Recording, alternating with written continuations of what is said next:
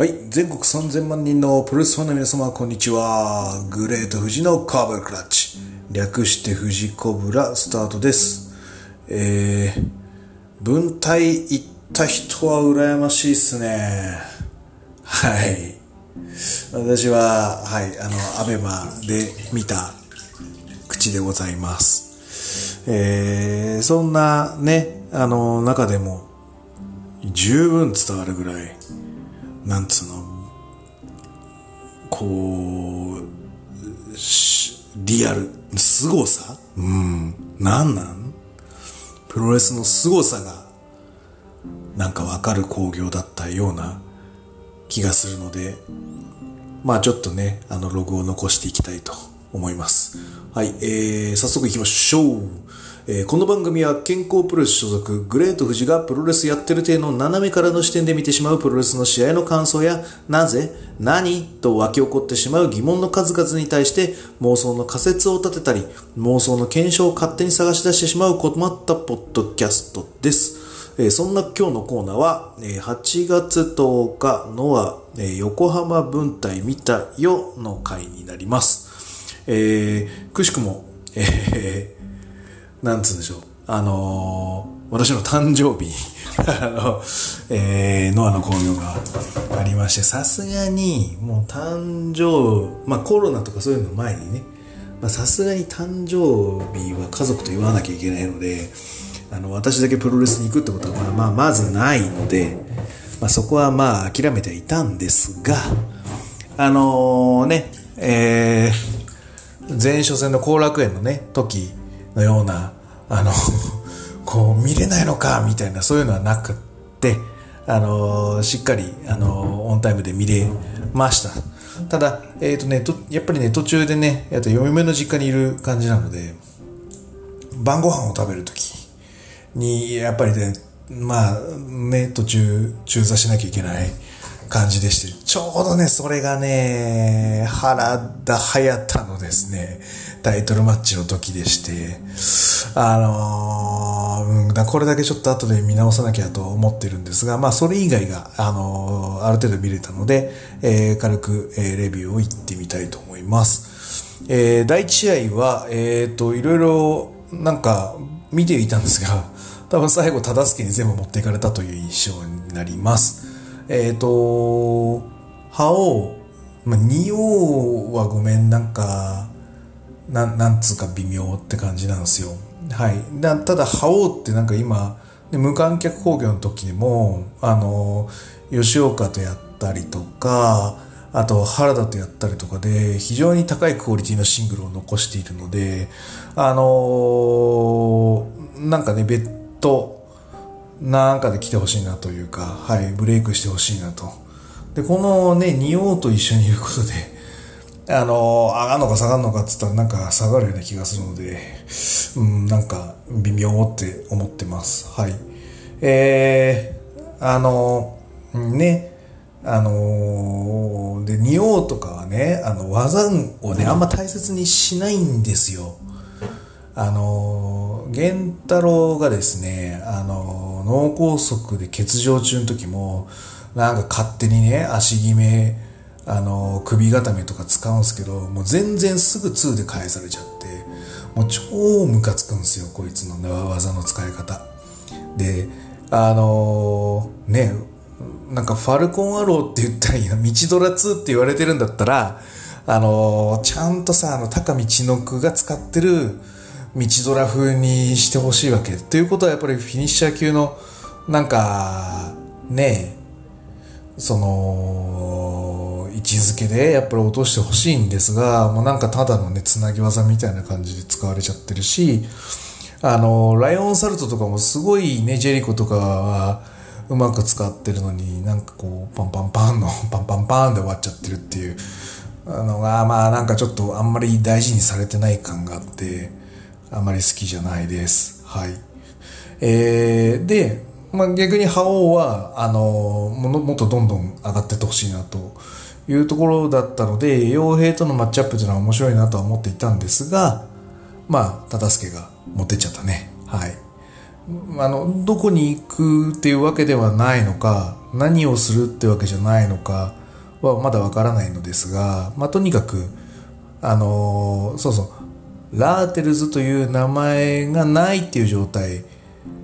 で活動しているということに対しての、どうっていうやつなのかな。うん。その、その、花田大輔という、まあ、キャラク、キャラクターじゃないな、人間に対しての何かの、あの、えー、っと、えー、何？人間力があるからみんな敵対していくのか、性格が悪いから逃げていくのか、どっちなのっていうところはよくわからないのですが、あのー、えー、いろいろね、その、問い目に立ってく人が多くなってきてるっていうのは、何かしらの何かが何なのかなっていう、えー、ところにはなっております。あの、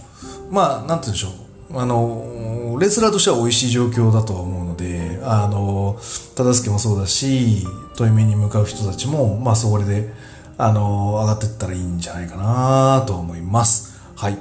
えーと、あと第2試合。第2試合は、ちょっとあの、僕的には、注目のフルスロットルの6人タッグです。はい。えーと、前にもちょっと言ったんですけど、あの、あまりにも小峠が、あの、うまく機能していないので、ボツにしたというですね、あの、フルスロットル名君高校説というのがですね、あの、ようやく、ちょっと現実味を帯び始めてきたので、あの、応援、大応援中です。あの、な小峠はだからそんなにね、なんか普通のレスラーが評価されるような評価はされなくていいと思ってるんですよ。で、それはそのいわきのような感じでいいのかなと思ってるんですよ。まあなんか周りはバカにしたりとか、あの、どうせストライク打てないんだろうみたいな感じに思われて舐められてるんだけど、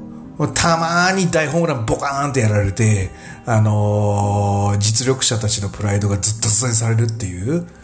ああいうのが、なんか俺は小峠の魅力だと思うんですよ。なので、いわゆる勝っても負けても、とりあえずつ先頭突っ走るっていうタイプ。なそのフルスロットルって名前にも合ってるし、その小峠の本来なのかな、やりたかった、そのマントの位置づけ、うん、ま、マントを着てやりたかったことっていうのが、そう、今、できるんじゃないかなと思ってます。だからそれが、その、フルスロットルなところなんじゃないかなというところでございます。はい。えー、なので、あの、小峠いわきが機能しますと、やっぱり、あの、吉岡は、あの、里中ポジションなんで、あの、いろいろ美味しいところを持っていく、あの、女性人気を集めるみたいなのとか、あとは、結局ね、あの、投手でエースみたいな座をももらうとか、美味しいポジションっていうのは、吉岡だと思うんですよ。で、それを、こう、縁の下に支ええているんですが、周りの実力者たちはみんな一目置いてる。もしくは、こいつを潰せば大丈夫ぐらいに思われてるキーマンが大原。うん。なので、えー、やっぱ大原がフォーカスされる、いわゆるその、いわき、小峠、えー、里中、吉岡が倒れて、二人倒れた後の最後の大原っていうところが、あのー、実は一番強いゴンみたいな、あのー、そういうなんかストーリーがある流れがあるとなんかすげえ嬉しいかななんて思ってます。なんかね、あの、勝ち抜き戦みたいなので、なんか、他の軍団とやってもらった時に、最後大原が、その、二人抜きみたいなので、ガンガンガンみたいな。そうそう、最初、小峠負けちゃった、みたいな。吉岡は、なんか誰かの先方と、なんか引き分けになっちゃった。残り2対1、大原二人抜き、みたいな。なんかそういうことをしてくれたら、なんかすげえ、なんかテンション上がります。なんて思ってる。そういう妄想ばっかりしてます。はい。で、えっ、ー、と、ごめんなさいね。あの あの、もうもう、フルスロットルのことしか頭ないんで、吉岡が、こ、あの、小太郎に勝って次挑戦ですよって話でね。で、えっ、ー、と、フルスロットルの他の二人はタッグ行きたいよっていう。まあでも、いいと思うんですよ。その、吉岡はシングル向きだと思うので、どんどんシングルで行ってほしいなと思っているので、あの、その位置づけが一番機能するような気がします。はい。えー、そんな感じで。で、第3は、あの、ごめん、ほとんど、あの、語るべきとこはないんですが、やっぱりその谷口とかを見ながら、あのまあ、塩崎しかり、谷口しかり、あの藤田和幸を経験して、えー、レスラーの格というか、ランクが上がった感っていうのをしっかりこの後のクオリティ作品で出していってるっていうところが、えー、二人のレスラーには感じるので、ちゃんと藤田はギフトを置いてってるんだなと思うと、うん、そうそう、そういう引き継ぎであったり、周りを良くしていく作業っていうのがレスラーのやることであって、藤田和幸は、えー、俺が思ってた、その20年前とか、ああいうのには一切思わなかったプロレスラーとしての役割をしっかり果たしてるというところが、あの、あの、数年前、いや違うな、半年前の俺に伝えても俺は信じなかったと思います。はい。それぐらい藤田がこの半年ぐらいでやったことっていうのはでかいと思います。はい。あとやっぱり、モハメド・ヨネっていうのがやっぱりでかいなと思ってます。はい。あのー僕の、あのー、ポッドキャストでは結構前の方に位置する、筋肉マン40周年記念パーティーっていうのに行ってきた時に、モハメド・ヨネ選手もいまして、で、同じくセキネ・シュレック選手もいたんですよ。あの、スフィンクスみたいな顔してて、セッキシュレックさん。なんか人間じゃねえ、人外だとかずっと思ってたんですけど、背は全然そんな高くなかったんですよ。ただ、ヨネ選手は、あ、まあアフロだしね、あのパーティーで、あ、でもね、筋肉マンのパーティーでアフロの人10人ぐらい見かけたんで、やっぱ筋肉マン好きな人アフロ好きなのかな？わかんないですけど、はい。あの、ぐらい、あの、アフロ多かったんですけど、その中でもやっぱでかかったですね、はい。という印象です。はい。とにかくヨネはでかいっていう、はい。そんな感じでした。はい。すみません。えっ、ー、と、で、次が、ごめん、あのジュニアのね、えー、IPWUK の選手権。やっぱり、スピーキングアウト問題で、あの、曰く付きで消えちゃった感じになってるので、まあ、そのまま封印の方向性なのかなっていうところで、で、因縁の早田戦というところで、まあ負けんだろうなっていうのはあったんですが、あのー、ね、後でちゃんと見てみたいと思います。なんかちょっとミスが多いとかなんとかって言ってなんかあるんですけど、いやいや、全然 IWGP ジュニアと比べても全然遜色ない2人だと思うので、なんか、ああいう書かれ方するのはちょっとイラッときましたんで、ちゃんと見て反論するのを書きたいと思いますが。はい。で、えっ、ー、と、その、小川戦もそうですし、えっ、ー、と、覇王戦もそうでした。あの、しっかりとイギリスムーブをちゃんと出して、序盤作って、の、あの、ロープワークとか次の展開みたいなのをちゃんとしてるので、その IPWUK のチャンピオンとしての責務っていうのは、あの、すごく果たしてます。この原田大輔という選手は。もうそこはちゃんと評価してほしいなと思います。はい。そんな感じです。後で見ます。はい。えーと、あと、杉浦軍対金剛軍の6人タッグ。はい。えっ、ー、と、それはあの、ツイッターでも僕書いたんですが、あの、曽谷の無我が出てよかったです。はい。あの、単純に、その、えー、曽谷選手は僕はプロレス業界の中で一番うまいと思っている選手です。えー、腕を取るとか足を取るとかの引き出しが多いんではなくて、その、現,、ま、現場現場のシチュエーションに応じて最適を取っていくっていうところがすごくできる人あとは見られてることに対しての表現する方法っていうのがすごい的確だと僕は思ってます。で、えっ、と、あのか桜庭相手に今朝固めで優位を取っていくっていうのは、やっぱり、なんつうんだろう。それは体重差じゃないですよ。あれはやっぱりちゃんと持ってるものが出てるんだなと思いますし、あの、意外に地味にニーオンザベリーみたいなの使ってるし、桜庭相手にですよ。まあまあ体重差があれどですよ。っていうところは、あの、すごいと思います。はい。なんつうの、あの、刀とか、ナタとかじゃなくて、そやはノコギリみたいな感じですね。こう、はまって動かし始めるとすごい回るみたいな、そんな感じになるので、鈴木秀樹とももうちょっと2回3回やったらすげえスイングしていくんじゃないかなと思ったりするので、あのー、ソヤ対〇〇みたいなのは今後も見たいと思います。はい。えっ、ー、と、一応そんな感じです。ちょっと稲村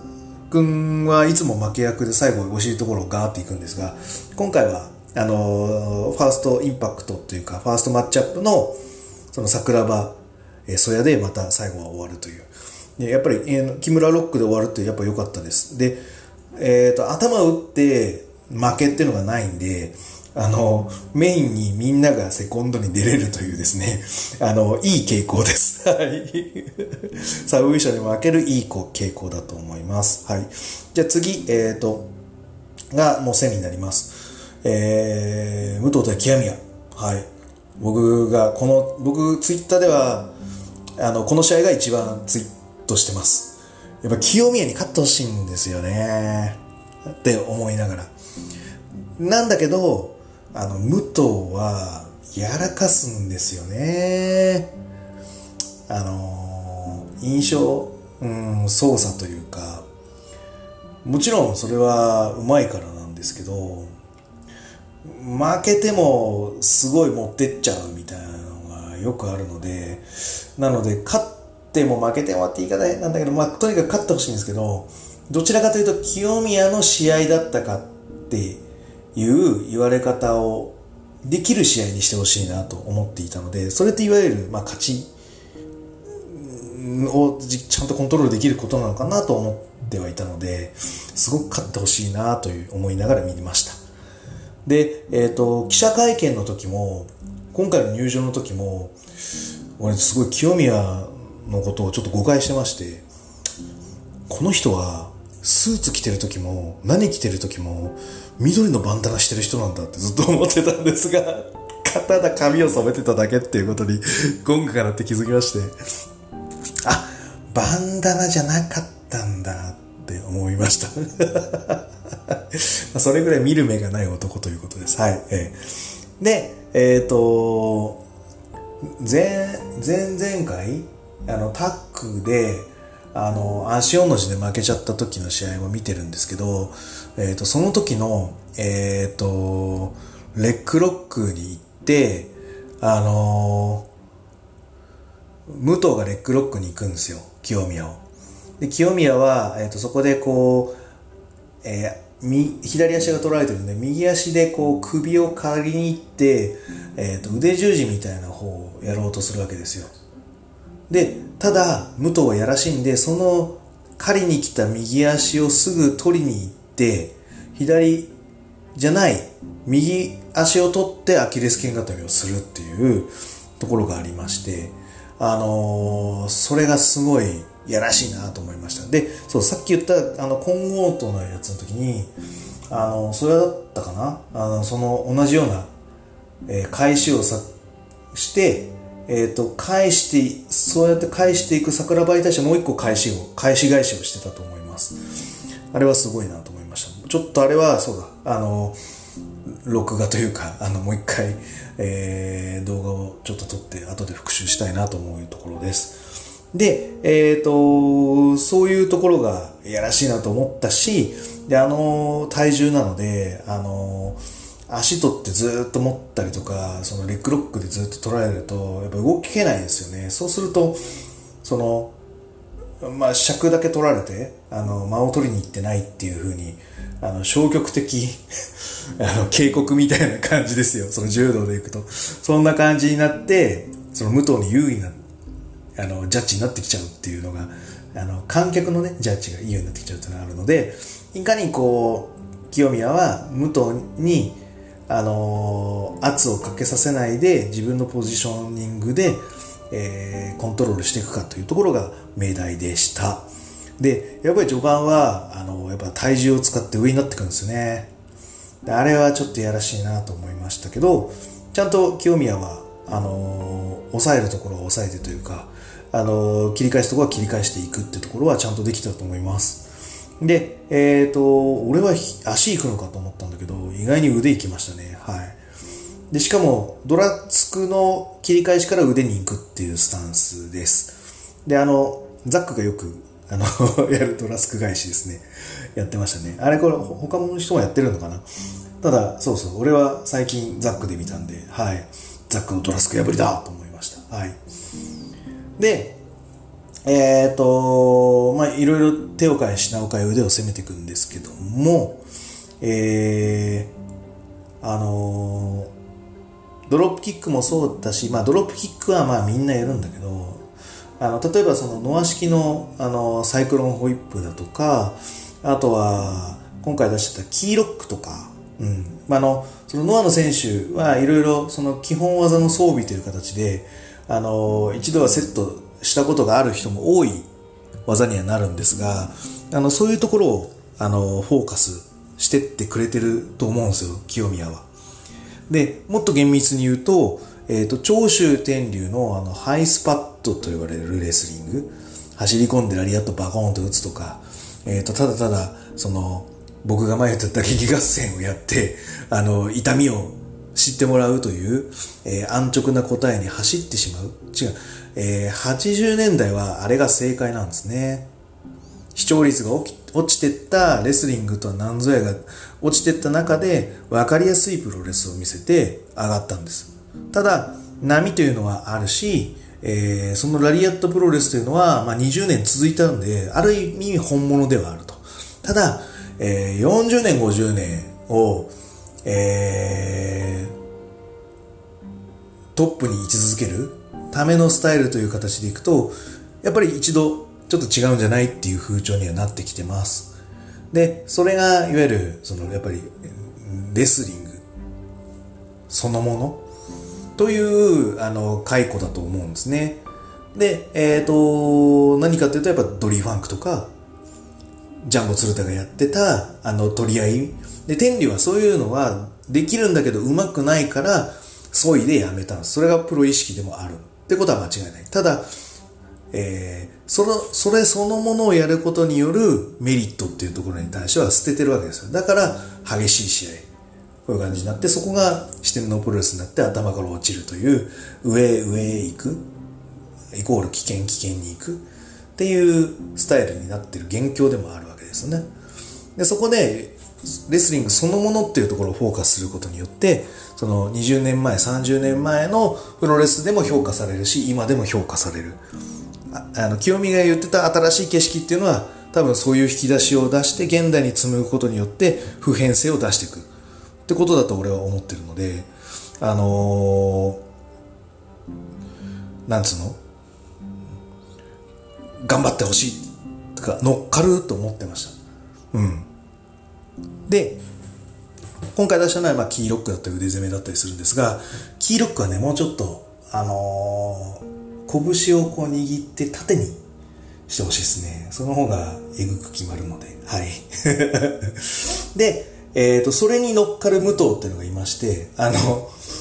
キーロックをやられて腕がうっ血してくるので、手の感覚が麻痺してくるので、パンパンパンと、こう、右手で左手を叩いて、まだ感触があるんだよっていうのを、あのー、自分で確かめるっていう、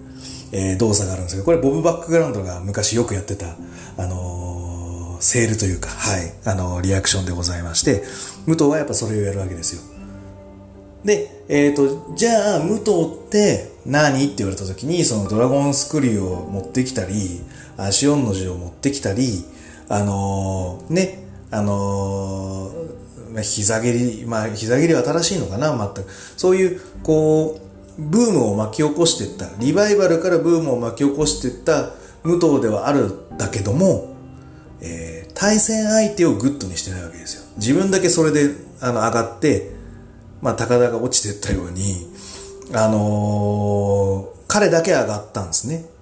でも、えっ、ー、と、清宮がやりたいプロレスっていうのは、やっぱ二人で上がっていこうっていうこう対戦相手と一緒に上がっていこうっていうスタイルなので、本来無党がやるべきだったことを今清宮がややろうとしてるわけですよ。で、武藤はやってるつもりだけど、実はできてなかった、その、周りを巻き込んだ、そのリバイバルを、えー、清宮は今、武藤相手に実践してるんですよ。で、武藤はそれにボブバックラウンドで乗っかったっていうところに対して、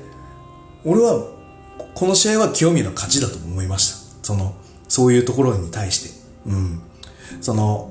熱い思いっていうのが、武藤にまで伝わってるんだなっていうのは分かりました。はい。なんで僕としては一回これでこうテンションうって上がってます。はい。で、場外戦あって、で、あの、やっぱドラスクは決まり始めるわけですよ。で、やっぱ僕の、僕は、あの、ノート PC で、えっ、ー、と、こう、中継を見、な、見つつ、えっ、ー、と、Bluetooth のイヤホンをしてやってるわけで、嫁の家族には、あの、聞こえてない状態なんですね。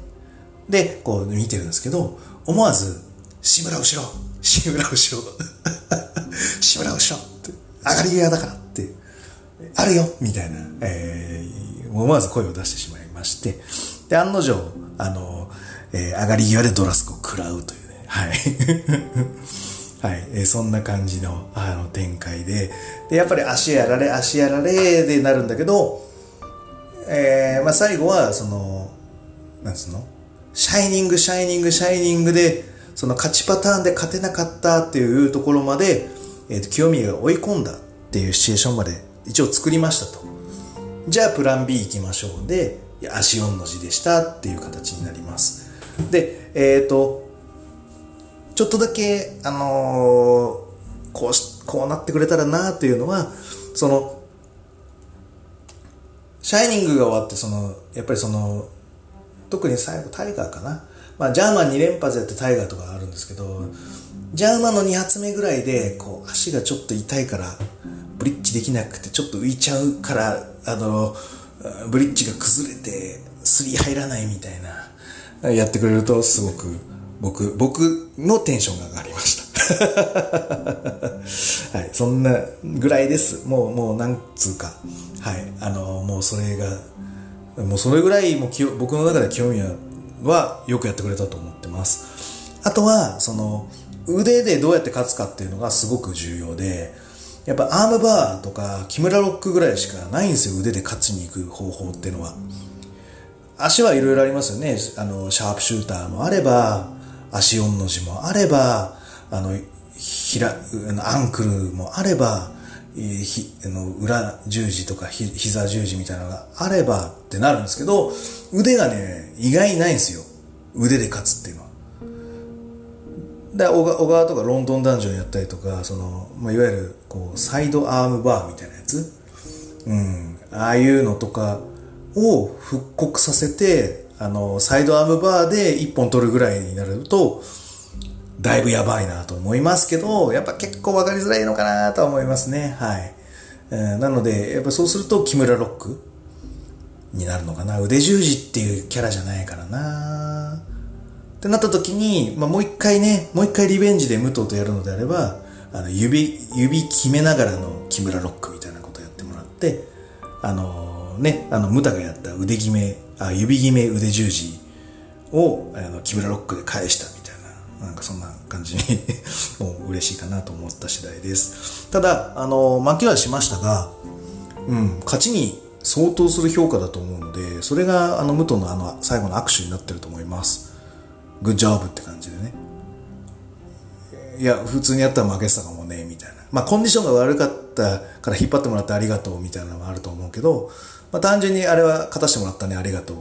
うん。っていう話なんで、あのー、もう一丁僕はあるような気がします。だから、あのー、試合後のコメントも結構武藤は上から目線を崩さない感じなんだけど、あの、藤井聡太を引き合いに出してるっていう形なんで、こう、いずれ、やっぱりトップになっていくだろう。俺を超えていくだろうみたいな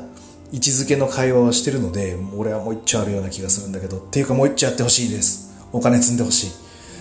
あの、そのためなら、クラウドファンディングでもしますよってぐらい、もうやってほしいです。はい。という感じの大満足のセミファイナルでした。はい。そしてメインイベント、はい。GHE ダブルタイトル戦です。塩崎豪太剣王。ね。あの、いつも、あの、この前のあの、後楽園の剣王の、え、ナショナル戦でも、稲村君は、あの、稲村選手はダメージが重すぎてセコンドつけなかったので、あの、後ろの試合で稲村選手がセコンドつくっていうのは、ある意味貴重な試合でございます。はい。で、えっ、ー、と、ね、GHC ヘビーの塩崎が入場してきましたが、お胸、丸藤のチョップの後あるじゃんと思ったんですが、あの、後からね、ツイッター見ると目のあたりもあざができてるってことで、どんだけぶち込んでんだよ、ノアって感じですよ、ほんと。すげえな。で、本当に二人とも身を削ってここまで来てるって感じですよね。はい。で、特に塩崎は、肩痛い、腕痛い。だから、あの、チョップの威力が、申し訳ないけど、ちょっとやっぱ落ちてましたよね。出力が下がってるなって感じました。初発から。ただ、それでもすごいから、見てられる？うん。だし、えっ、ー、と、ヘッドシザースだけの攻防だったり、まあ、か、簡単ではありますが、ちゃんと塩崎と剣王も、その序盤でレスリングをして、その、投資、その名イベントたるものをちゃんと引っ張り出してくれてるっていうところは俺は嬉しいです。はい。で、えっ、ー、と、ね、足攻め行くんだ塩崎がっていうのがちょっと驚きだったし、あの、えー、あの、カートアングルがいる、こう、片足のアンクルだけじゃなくて、あの、本当にあの、アマレスの人が、こう、足をクロスして、あの、ぐるっとバックを取るみたいなやつ、その、あれ本当の足首固めを使ってきてるのがあって、まあ、だなんつうの、ゴリラクラッチに行くんだけど、それがこう、ちょっとズレズレてきて、足首だけロックしてるような状態。うん、ああいうのも出してて、わあ、ちゃんとなんか勉強してるんだな、塩崎はっていうのがあって、僕はちょっと、はい、あの、押せるわ、と思いました。はい。で、えっ、ー、と、足のレガースしてんのに、チョップで 威力が強すぎて痛がっちゃうって、普通は笑っちゃうとこですよ、あれ。だけど、全然笑わずにいられるっていう、このチョップを足に打つっていうので、本当にこう崩れる。あと、サッカーボールキックとサッカーボールチョップって全然サッカーボールキックのが痛いじゃないですか。なんだけど、まあ、塩崎だったらそれでいいやって思っちゃう。あの、なんつうの、無理を通せば何の通るみたいな、あのバカ負け具合は、もうなんか、うん、もうなんか、うん、な理論とか、なんかそういうのは超越してんなって、もうこの人がチョップで倒すって思ったら、チョップで倒れるんだなって、そんな感じです。はい。意志の力はすげえって、そんな感じです。はい。っていう思いっていうのは、やっぱり、あの、いろんなところにも派生してて、で、あの、僕、だから去年見た、カルッツ川崎の鈴木秀樹戦、塩崎豪太。あの時って首やばかったし、肩やばかったし、膝やばかったし、みたいな感じで、もう全然動けないところを、あのー、まんべんなく攻められて30分ドローだったんですよ。で、えっ、ー、と、俺はあの時のブログで書いたのは、その頃はまだポッドキャストしなかったから、ブログで書いたのは、もう今すぐ欠場してくれと。リーグ戦とかそういうの本当いいから、もう本当欠場してくれって書いたのを覚えてます。で、ただ、塩崎はそんなに欠場することなく、そのリーグ戦もやりきり、まあ、一回ね、なんあでもそそれってさ、あの、肩が痛いから休むじゃなくて、なんか、あの、なんつうの？あの、腹切ったとかそういうやつでしょ？なんか、腸炎とかそういうやつでしょ？それで休んだぐらいで乗り切ったし、1.4もそれで、あのね、アイアムノアになったし、で、藤田戦も乗り越えたし、で、ここで剣王戦までちゃんとたるたどり着いたわけですよ。でも、俺はあのカルッツの時とコンディションの悪さって言ったら同じようなもんなんじゃねえかなと。それをノアを背負って立つという気合だけで我慢してるとしたら、いや、ちょっと、すげえ飲みさせてもらってるんだけど、なんかちょっと休んでほしいなとは思います。はい。もしね、そのぐらいコンディションが悪い中、あれだけのクオリティを出してるんだとしたら、本当に休んでほしいと思います。はい。本当に特に右肩がやばいかなと思いました。だから、チョップ、あとその、上腕のあたりもなんかテーピング巻いてたんで、多分、本当感覚がないぐらいなんじゃないかな。振り抜く力、振り抜くスピードだけでチョップってるんじゃないかなと思うぐらい、おそらく右はやべえだろうな。はい。の中で、あの60分間フルタイムっすよ。で、あの、単純なダブルタイトルマッチで言うと、まあ、いわゆる60分時間切れっていうのが、まあ、まず頭に浮かぶんだけど、俺はこの試合はどっちか勝つと思ってたから あの、いやー、そこで上下つけちゃうのかとは思ってたんですよ。ただ、やっぱり45分ぐらいからだよな。あ、やっぱり60分にするんだと思った時に、あ、でもこのカードでま、まだ60分できるんだと思ったし、えっ、ー、と、45分経ってるのが全然長いとは感じなかった。うん。で、それぐらいなんか、お互い勝ちにいってる状態をちゃんと45分続けてるっていうのはすごいなと思いました。で、最後も、なんつうのかな、もう逃げやしせず、もう最後の最後まで勝ちに行った二人だったと思いますので、60分ドローでも何の文句もみんな言ってないと思うし、あの、松井樹里奈が言ってた、あの、そうそう、強い奴は二人いてもいいんですっていうのはやっぱ証明されたかなと思います。はい。なので、うん。やっぱほんと剣王もすげえわ。うん。あの、連戦をしつつ、あの、クオリティの蹴りを出すし、しっかりと、あの、信頼の上のプロとしてのフットスタンプ、しっかり打ち出してるし。うん。やっぱなだれ、あの、ドラゴンはやっぱり出せなかったね。塩崎のコンディションからして。にはなって、なだれ、なだれっていうか、花道ブレーンだけど、あれも結構食らってるようなもんだからなと思ったし、あの胸を押さえるシーンとかはその三沢小橋のやつとかを思い出したかな。三沢なんか胸をこう痛がったりしてるのがあってもうあなんかなんかね。えいやあーって思った、うん、はい。のがあるんですけどまあまあなんかそういうのもフラッシュバックさせたんだろうな意図的に、うん、ということになると思います。のでうん。突き抜けたと思います。塩崎号も剣王も。すげえ。うん。だし、えー、1.4あって、あの3.27あって、この、えー、8.10あって、もう一発ぐらいあったらやっぱもう MVP は塩崎しかないよね。新日本がどんだけ金積んでも無理ちゃいます？うん。トースポープロレス大賞って、まあ、新日がお金で買ってるんでしょうけど、さすがに無視できなくないですか？うん。と思いますけどね。はい。ということで、はい、えーと、激動の8.10のは横浜分隊、えー、これにて終わっていきたいと思います。はい。えーと、